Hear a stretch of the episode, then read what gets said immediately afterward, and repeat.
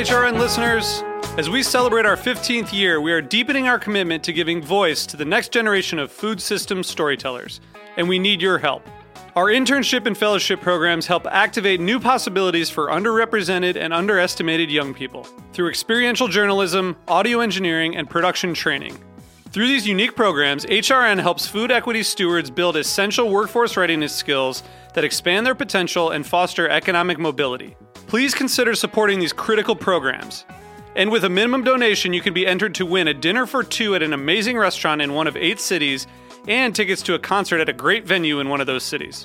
We have incredible partners across the country who have donated, as they also share our passion for helping to educate the next generation of food systems storytellers. Check out heritageradionetwork.org slash 15 to donate and enter to win today.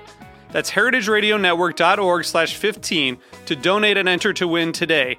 And make sure you donate before March 31st. Thank you. Today's program has been brought to you by Heritage Foods USA, the nation's largest distributor of heritage breed pigs and turkeys. For more information, visit heritagefoodsusa.com. You're listening to Heritage Radio Network, broadcasting live from Bushwick, Brooklyn. If you like this program, visit heritageradionetwork.org for thousands more.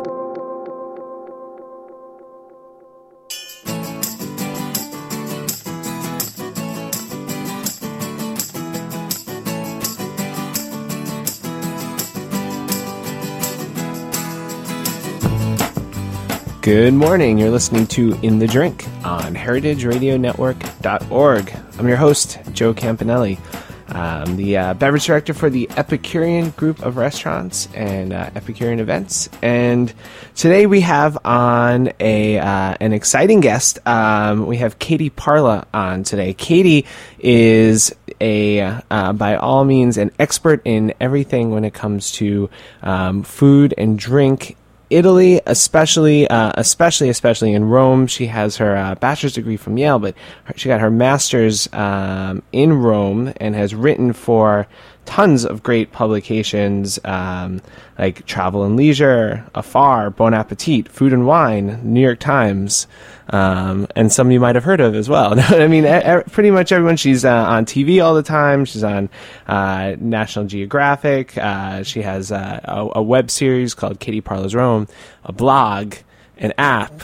Katie, what what don't you do? You sound like a very very busy lady. Well, don't worry, I still find time to drink. So okay.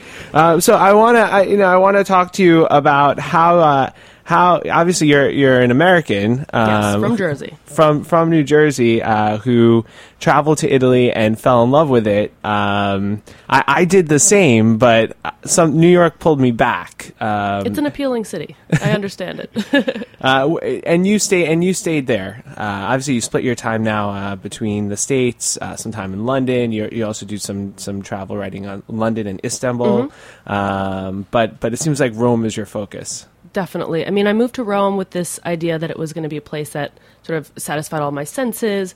And the more time I spent there, the less it lived up to the mythological expectations that I had.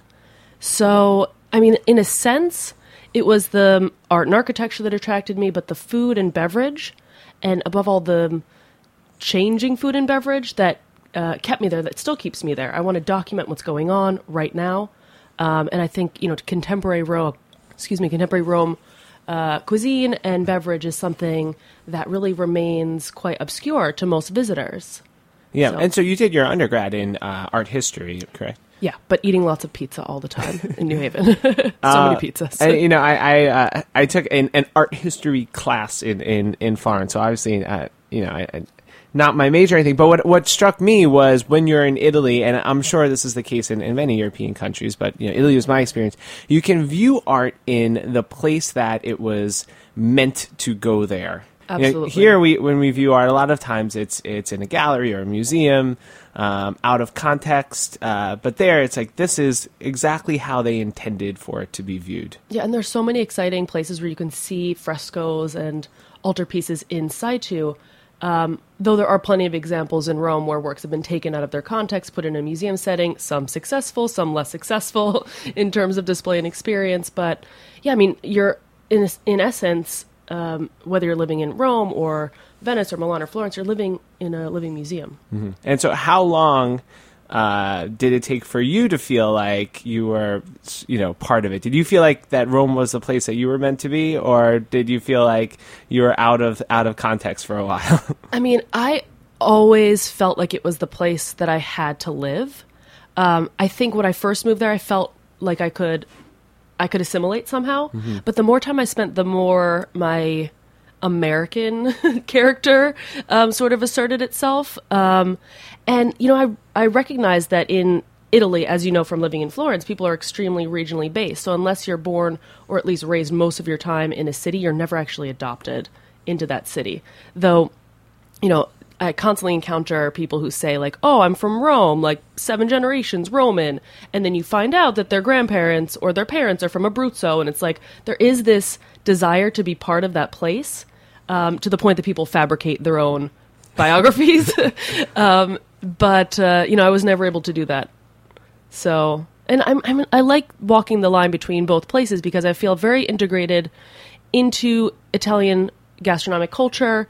Um, I love being inside to to consume the foods and drinks from there, but I also look at the place um, with with an outsider's eye, an analytical eye, one that even some of the you know greatest um, food critics and, and wine writers in, in Italy um, sometimes aren't able to do. They're clouded by their like nationalism or regional pride, um, and I don't buy into that. So Yeah, and you know, just going by, by what you said, I, I had stayed in Rome uh, with a friend who who was writing for uh, the Gambero Rosso, and um, he lived very close to this fantastic pizzeria. I'm sure you know it called Pizzarium. oh yeah.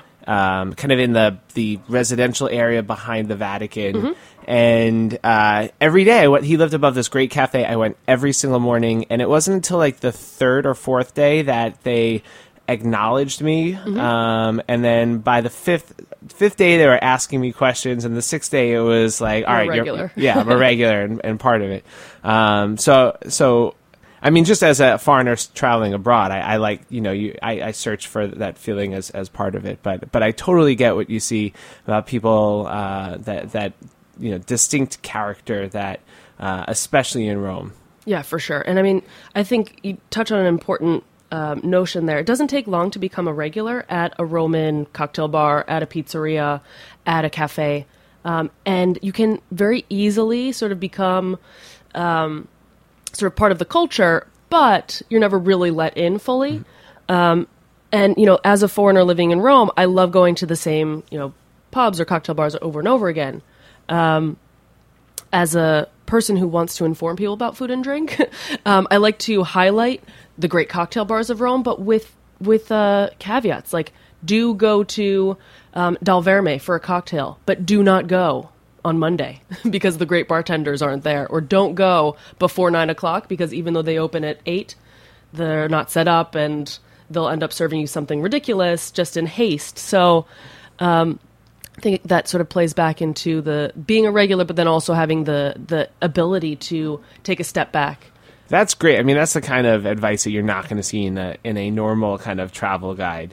Uh, that's someone who's living there, who who really knows the ins and outs. Yeah, I mean, I think a lot of the UK publications that I'm writing for recently want to hear like the bad side, things with a negative spin, um, whereas US publications want all of the sort of more interesting. I positive. wonder what it is about their culture. You know, you come from the restaurant industry. I read. a- I like to read restaurant Mm-hmm. reviews, um, and UK restaurant reviews, bad ones, t- have this certain type of venom that you just don't get out of a US based restaurant review. Yeah, I mean, completely like Jay Rayner's vitriol reaches unbelievable peaks, and it's super entertaining, but uh, but also like a little bit jarring, especially if you compare it to other sort of national journalistic approaches. Yeah, and what what was the moment? Uh, so, did you go to Italy thinking that you were going to uh, surround yourself by by art, or was food the the primary goal when you were there? I thought I was going to go spend a lot of time looking at second century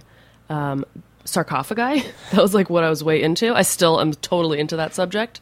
Um, but I grew up in a restaurant family. I was always super interested in food, um, always questioning what we were eating. I'm from New Jersey, so the Garden State, why were we were eating certain things. Um, contemplating seasons, even before you know, like in the 90s when, when I was thinking about these things. And then when I went over to Italy, it was only natural that food became the lens through which I analyzed the rest of the culture, particularly as I traveled from Rome to Naples to Bari to Lecce to Palermo and saw the huge differences in culture, even though there were often very common historical elements. So, yeah, I mean, food and of course wine um, and much later craft beer um, which only sort of becomes a thing in, in Italy in a significant way in 2009 and onwards, um, those became the tools that I used for interpreting the Italian food culture, regional food culture. And then, in order to kind of create this this job for yourself where you're you're constantly writing and and you're on TV and your your blog and your app and how did, how did that how did that all come about? So the TV stuff is um, actually quite separate. It's connected to a degree that I did in archaeological spelunking there are tons of caves in Rome and all sorts of like gross sewers and I'm awesome very familiar aqueducts. with archaeological spelunking, as a matter of fact. Um, no, that's Indeed, crazy. I've never heard of that. There's a vast network of uh, people in New York that you know go trespassing in subway tunnels and like water conduits and things. Well, just imagine doing the same thing in Rome, but you're in an aqueduct from you know the second century BC or the Cloaca Maxima, which is from 600 BC. Um, so through that, um, I ended up working on producing and, and being featured in a, uh, five episodes of Cities of the Underworld, which was on the History Channel. And then, I mean, it's all about like sort of word of mouth. So then other other uh, um, productions called. Um, the other things, like the writing, was really developed out of um, my master's degree. I studied Italian gastronomic culture, and I wanted to analyze 20, 21st century food in Rome. At the time, um, this is going maybe like six years back or so, no one wanted to hear about contemporary food, and still a lot of publications and people don't want to know about what's going on. Modern or contemporary food in Rome is not molecular, it's not radical, but it is part of this evolution of cuisine that reflects what's going on in Italy right now. 2000 marked this turning point in the economy, in culture, and the food has reflected that. So my blog was really born, and then the writing that comes out of the blog were really born to express what was going on. Um, the blog became a place where I could write things that no one would pay me to publish, um, and I, you know, a lot of uh, a lot of journalist bloggers have that have that issue. You've got all these great stories that you want to get out there, but in essence, they're not right, they're not timely, even though they're important. And then the apps, um, I've got now two, soon to be three. Katie Parla's Rome and Katie Parla's Istanbul were, were born out of that same desire to like highlight what was going on at the moment and to have a product that was released and then constantly updated in a way that the books I was writing, the guidebooks and, and travel guides and things like that, couldn't be. Mm-hmm. So yeah, just having being able to give visitors to Rome a really unique and authentic view of what is actually happening um, in Rome or Istanbul in the case of the other app. Um, and it's been really exciting because people are able to go to places that they otherwise wouldn't have felt comfortable visiting. And that keeps those small businesses who are terrible at communicating and posting their hours and like being open when they're supposed to be, that keeps them going. Yeah. So- well, I, I wish that I that I had Katie Parla's Rome that the app last time. I've been to Rome four times, and it would have really back. come in in handy. I, I, you know, especially with these more modern restaurants, because I, I find that personally, I'm more drawn to um, that that sense of typical or traditional sure. food uh, in the area, especially in in in Italy. I feel like I've been to a couple of restaurants that have tried to push the envelope and have sort of failed miserably. I'm like, oh, why didn't I just go to a simple trattoria and, and have something a little bit more soulful? Yeah. Um, but describe a little bit more what what is going on for these people who aren't do, going the molecular gastronomy route, but are, are making modern, up to date restaurants. So when I think of contemporary cuisine in Rome, a few things come to mind. One is um, like the more economical sort of street food, um, where you have people using really good flours for their breads. Like when you went to Pizzarium, that pizza by the slice is made with really great ingredients. I love that place That's an innovation in That's Roman true. street It's food. not like no one's using good stuff, except for a handful of Yeah, people. he opened it. He was saying because he found that there was no good pizza al taglio, which is pizza by the slice. It was all just like mass industrially produced from like bad ingredients. Of course, and, of course. And, and he like you know used good flour, seasonal ingredients, let the dough raise for like seven weeks or something. no, two days or something like that. Yeah, I mean that that approach that is 21st century cuisine. That's not molecular. That's not doing anything that's like changing um, Italian cuisine uh, in general, but it is creating a new way to eat in a city, which has really provincial characteristics, but is in fact a metropolis. I mean, there are estimated two and a half, three million people in Rome. Some say four million, depending on who's counting. The census sort of says otherwise, but um, so that's one good example. Like this affordable, um, quality driven street food. And you see that at like Trapizzino, which is a very new place that has made Roman secondi. Um, so like oxtail or uh, chicken with peppers, portable. People can't afford to go out to lunch um, every day like they used to. You know, like before the euro, a lot of people had those like tickets that bureaucrats would get the um, vouchers for meals, and you'll be able to go out and have a pretty good meal for lunch and feel satisfied. That's not the case anymore. Is that also because maybe Rome is becoming a little bit more modern, a little more Western, and people aren't doing two and three hour lunches? Yeah, I mean, I think the the way that people work has really changed, and Yeah. if you look at like the number of unemployed people under the age of twenty five, that whole market is like absent. People aren't going out and spending money at at lunchtime or dinner time. So there's this new niche um, between the unemployed or the underemployed, and then generally people who are employed but don't have um, the funds to support the dining culture as it used to be as as you know on your last trip probably people were going out more. Every year there's a decline in in how people eat at restaurants. So in like trapizzino um, or at uh, Mordier Vai, which is in the new Testaccio market, you've got these um, you've got these places that are making sandwiches stuffed with Roman second courses. This is not a radical change. I mean, this isn't something that would blow people away in another city, but in Rome, it's an innovation and it makes something that feels hearty and satisfying, and it's cheap. Anyone can afford it. Um, and uh, and so that's really new. And then at you know at the restaurant table, you could still find a few trattoria in uh, trattorias in Rome that are using decent ingredients. There aren't that many, um, but you see. I mean, when you have like your contorno, your vegetable side dish, like compare what you had ten years ago to what's on your plate today. It's totally different. There's no flavor. There's no sense of seasonality in most places. You can get your um, braised artichokes year round when really it's from February to May that the Roman globe artichoke is in season. That's when it has the most flavor. That's when it's the most um, life changing. Um, but people are responding to tourist demand, local demand, the locals' um, abandoning of seasonal produce or their love of it. Um, so, like the restaurant table, you can go to places like Roscioli. So this this place does a lot of dishes. There are certain dishes that they do really really well, like their carbonara, um, which uses really high quality durum wheat pasta, um, or, and a really nice artisanal guanciale, which is cured pork jowl. They use black pepper from Malaysia. Um, they use eggs from Paolo Parisi, which, in my opinion, and I probably could get sued for this if I said this in Italy, is a bit of a scam. Um, they're eggs that are 20 bucks a dozen, 20 US dollars equivalent a dozen. Um, and this Tuscan pseudo farmer feeds uh, goat's milk to his Livorno hens, and they're wildly expensive.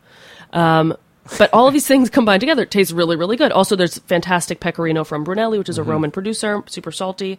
So the sourcing of ingredients, I mean, something that that's been a discussion in you know on the coasts in the U.S. for so long, is something that is contemporary in in some parts of of Roman cuisine. That's good to know. Yeah. All right, we're going to take a quick break. and When we come back, we're going to talk to Katie about what the Romans are drinking, um, especially at these uh, new restaurants.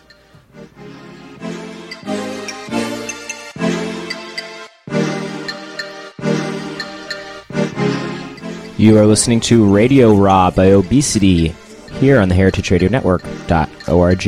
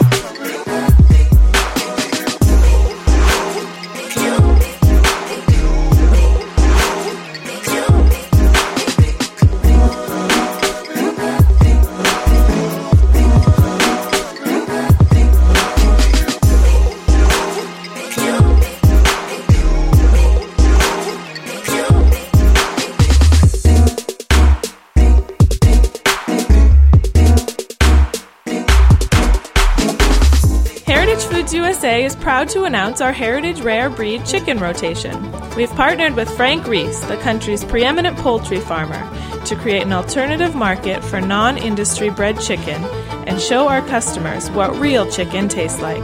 Frank's chickens look and taste different from commodity poultry. They have not been genetically manipulated or pumped with antibiotics to increase their growth rate. Frank breeds and hatches his own birds so he can guarantee the finest animal welfare from start to finish. Every three months, Heritage Foods USA will offer a new, rare breed of chicken on our website and at the Heritage Meat Shop. Our inaugural variety is the Columbian Wyandotte. These birds are good for frying and are sought after for their fine texture, taste, and healthy lipid fine yellow fat. Heritage Foods USA is the only place you can taste these special heritage birds. Order today at heritagefoodsusa.com.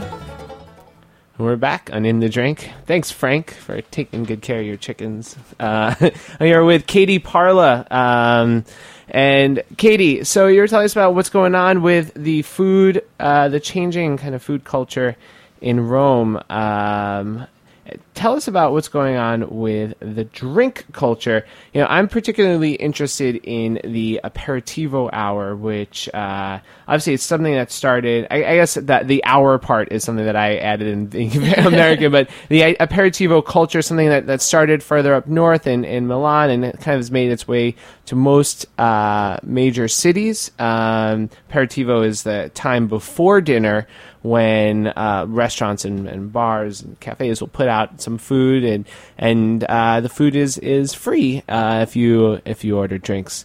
Now sometimes they're they're they're really sad one, and one sometimes it can be really good. One plate maximum. yeah, they keep track. one plate per drink is that one plate per drink? Yeah. Yeah, I think that's a Roman thing, isn't it? Totally. Yeah, because Romans abuse it. they abuse the buffet. Um, I'm definitely guilty of that. um, yeah, I mean, I think the aperitivo certainly certainly has changed over the decade that I've been in Rome, and uh, it used to be a cheap way for students to eat. I mean, there are like well over hundred thousand students in in Rome, the University of Rome. There are multiple universities of Rome, plus you know all the um, the American um, foreign campuses. There were a lot of kids that needed to eat cheap on a budget and wanted to drink with it.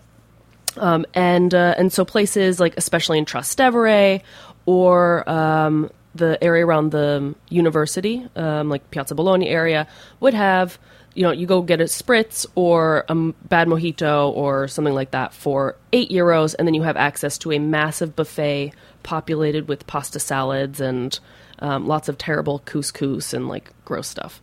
Um, in my opinion, I mean, you don't go to the aperitivo to have like a fine um, delicious experience. You go there to fill up on carbs um, and to drink something that's not very well made. That was in the past. There are now some examples of great happy hours, and people do use the word mm. happy hour, though they spell it phonetically happy hour, um, starting with an A, API. um, and uh, and so you can go to a place in the center of Rome, like Barnum Cafe, and get a really well made drink with some decent snacks. Um, there's a place in Pigneto that opened in November or December called Coso, and they serve very, very edible snacks along with their quite creative cocktails. Um, the Dome Hotel, which is this like super luxurious mm-hmm. five star um, in uh, Via Giulia, so right in the center of Rome. Um, they serve ample snacks with their drinks, so you have to go later in the happy hour hours because the happy hour in Rome lasts from like 6 to 9 p.m.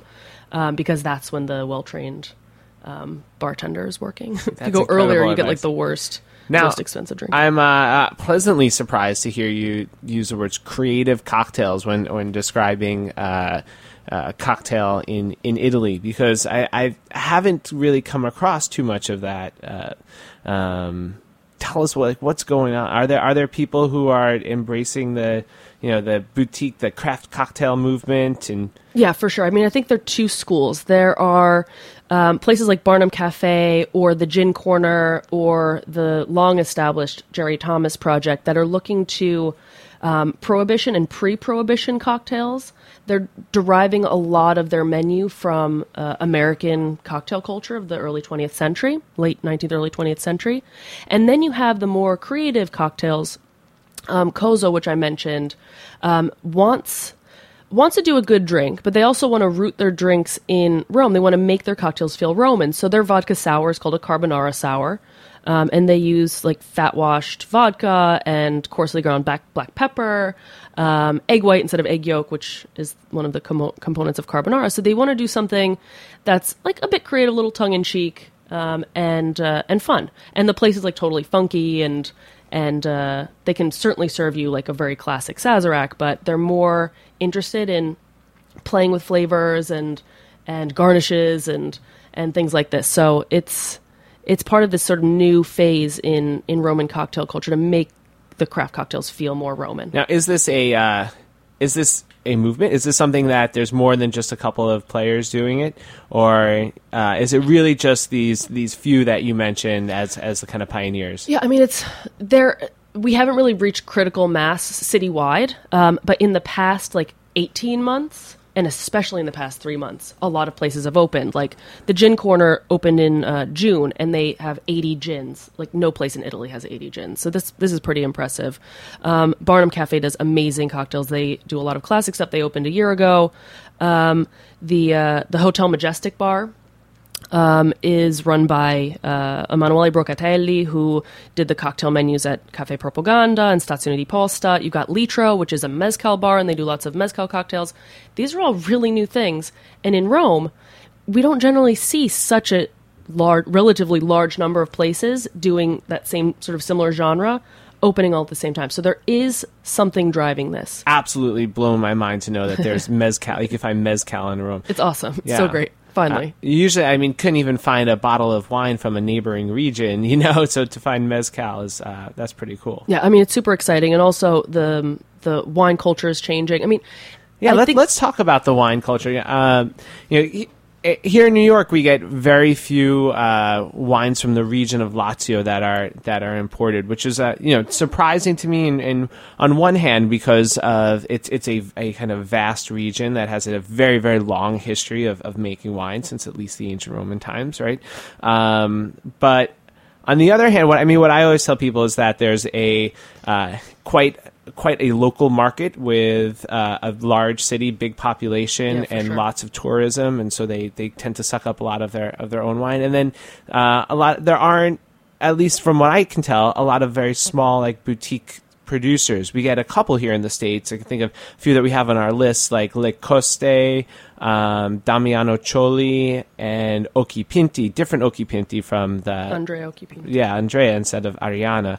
Uh, but not we don't get a ton of of great Lazio wines. What is there is there a disconnect? Are there tons of small producers who are making great wine in Lazio, and we, we just don't see them here in the states, or is it is it still evolving? I- It, I mean, it's still changing. There are some really great producers that are doing um, that are doing wines not for a Roman public. I mean, Le Coste sells some Litrozzo in in and around Rome, um, but the market for that wine um, is in London, it's in Sydney, it's in New York, um, Los Angeles, even, um, and uh, and so like you have certainly a local consumption of wines, and there's several places in the city of Rome that only serve local wines.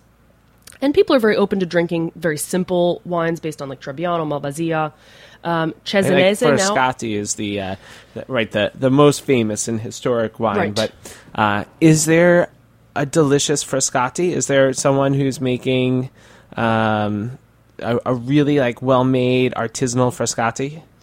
Oh man, I mean, maybe. Oh no! If you don't know, then we're all doomed. I know. Um, I mean, I don't. I don't tend to drink a lot of Frascati.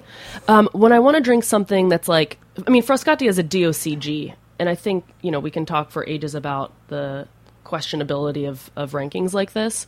Um, Frascati is perfectly drinkable in many of its finer forms, um, but it's not something that I crave. If I want if I want a wine that feels rooted in Lazio, I and something simple and that's really readily available both in the U.S. as well as in Rome, um, I'll go for like Marco Carpinetti, organic producer. He does a lot of um, Bellone-based uh, wines, like nice, fresh, good acid, nice structure, white wines.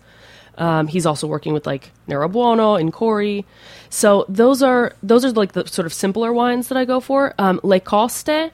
Um, so Clementine and, and Gianmarco um, up near Lake Bolsena and Gradoli are doing a lot of um, skin contact wines with mixtures of all sorts of indigenous white grapes that are allowed in several of the the appellations up there. Um, but so much of that um, is either consumed in like the trattorias that are buddies with the winemakers, or uh, shipped abroad. And you know, London consumes a lot of that. There's a huge natural wine, especially Italian natural wine interest in in London. Yeah, I was just in um, Orvieto, and it's like, all right, I'm going to drink some cheap Paolo Bea. It's going to Yeah, be great. and there, there's no Paolo Bea in Orvieto. It's all exported. So I'm always terrible at pronouncing the name of the monastery that Gian Piero Bea works with, the Monastero Suore Cis- Cisterciens. The- Cistercensi. Yeah, the Cistercensi nuns. Yes. Um, they make uh, about 12,000 bottles of their Cenobium, um, and 80% of that is shipped to the United States. I love that wine. it's So good. It's super good. And you can you can not find it in Rome because there is no local interest in it. It's it's a Mm-hmm. Too funky. difficult wine. It's funky. It's not something that people want to drink with the food that is served in Rome. Um, so you'll have more luck finding like the like quality but more mainstream like Casale Lioria, um, Marco Carpinetti. I mean certainly Damiano Ciolli. Um, another sort of mind-boggling thing well not particularly mind-boggling if you know the story behind fiorano is that you cannot find fiorano um, pre-95 wines in rome i mean they're all in new york um, so you have really these exceptional opportunities to drink lazio wines we have like five or six different SKUs of Fiorano pre 1995 at, at our restaurants. Yeah. Yeah, everyone should go drink them because they're impossible to find. They're super rare, and you know, like they retail for around like one twenty five. The prices that I've seen at, at restaurants are very reasonable. I mean, the markup's not triple or anything. Um, these are like fantastic, brilliant, age worthy wines. Probably like the ninety fives have another 10, 15, 20 years in the cellar to go. So I wouldn't be popping any of those bottles, but um, but yeah, like we can't get some of these really exceptional things that are total anomalies in Lazio because, as you know, so many of the producers in Lazio, especially the ones in Rome, and Fiorano is sort of on the cusp of the metropolitan area, um, didn't really have a a local audience except for some really fine restaurants that Yeah. have drunk up all the bottles. And uh, one one last topic you alluded to it before, but uh, the beer culture in uh, in Rome. I I always say when uh, I'm talking about Italian beer that that of all of the places in the world that produce beer, I think that Italy has the most exciting beer culture, uh, maybe outside of the United States, um, but because they've in a way taken all of the traditional styles of beer and said we don't care like we're just going to come up with completely new shit ourselves Yeah. and be you know use all of our inherent creativity uh, and apply that to the realm of beer Yeah, it's so amazing because there are so many of these artisan crafts that are dying. The creativity is leaving a lot of industries. And it feels like it's all being concentrated in the beer industry because you have exceptional American or uh, UK or Belgian inspired beers or things that are totally new. Um, and right now, like uh, actually at the end of January, um, anyone who's headed to Rome should look for this beer. It won't be around for long. Um, it sells out pretty quickly. But Birra del Borgo, which is a brewery not far from Rome, makes an oyster stout. They use French oysters and Roman bean clams um, in the brewing process. So you get this really super sapid, really delicate but complicated uh, beer that is just stunning. Some of it gets exported to the U.S., um, though because the distribution is is so limited, it's difficult to find. So check that out when you're in in Rome and head to like Open Baladin, um, Ma Che, Siete Venuti a Fa usually has some. Um, certainly, you can buy it at Domus Birrae, one of the leading beer shops. and has the uh, the roman market really embraced these kind of more creative beers Yeah, I mean, for sure. Rome is the Italian craft beer consumption capital. Most people are still drinking Peroni. Most people are still spending nationwide. Most families are still spending their 12 euros a month on wine, their 6 euros a month on beer, which is not the population that is drinking these beers and wines and cocktails that I alluded to before. But there is a small but growing group of people who's interested in something that's quality, something that is different, something that still mirrors the territory where it comes from, but is certainly a break with um, maybe the more run of the mill tradition. All right. Katie Parla. What a blast having you It on was the so show. fun. Thanks so much for having me. uh, next time you guys go to Rome, London, or Istanbul, um, check out Katie, Katie Parla's apps, Katie Parla's blog.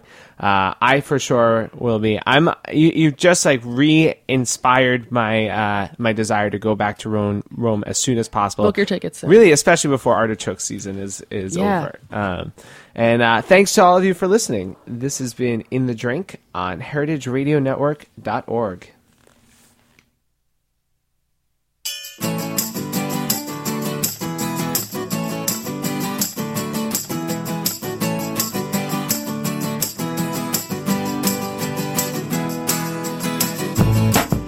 Thanks for listening to this program on heritageradionetwork.org. You can find all of our archived programs on our website or as podcasts in the iTunes Store by searching Heritage Radio Network. You can like us on Facebook and follow us on Twitter at heritage underscore radio.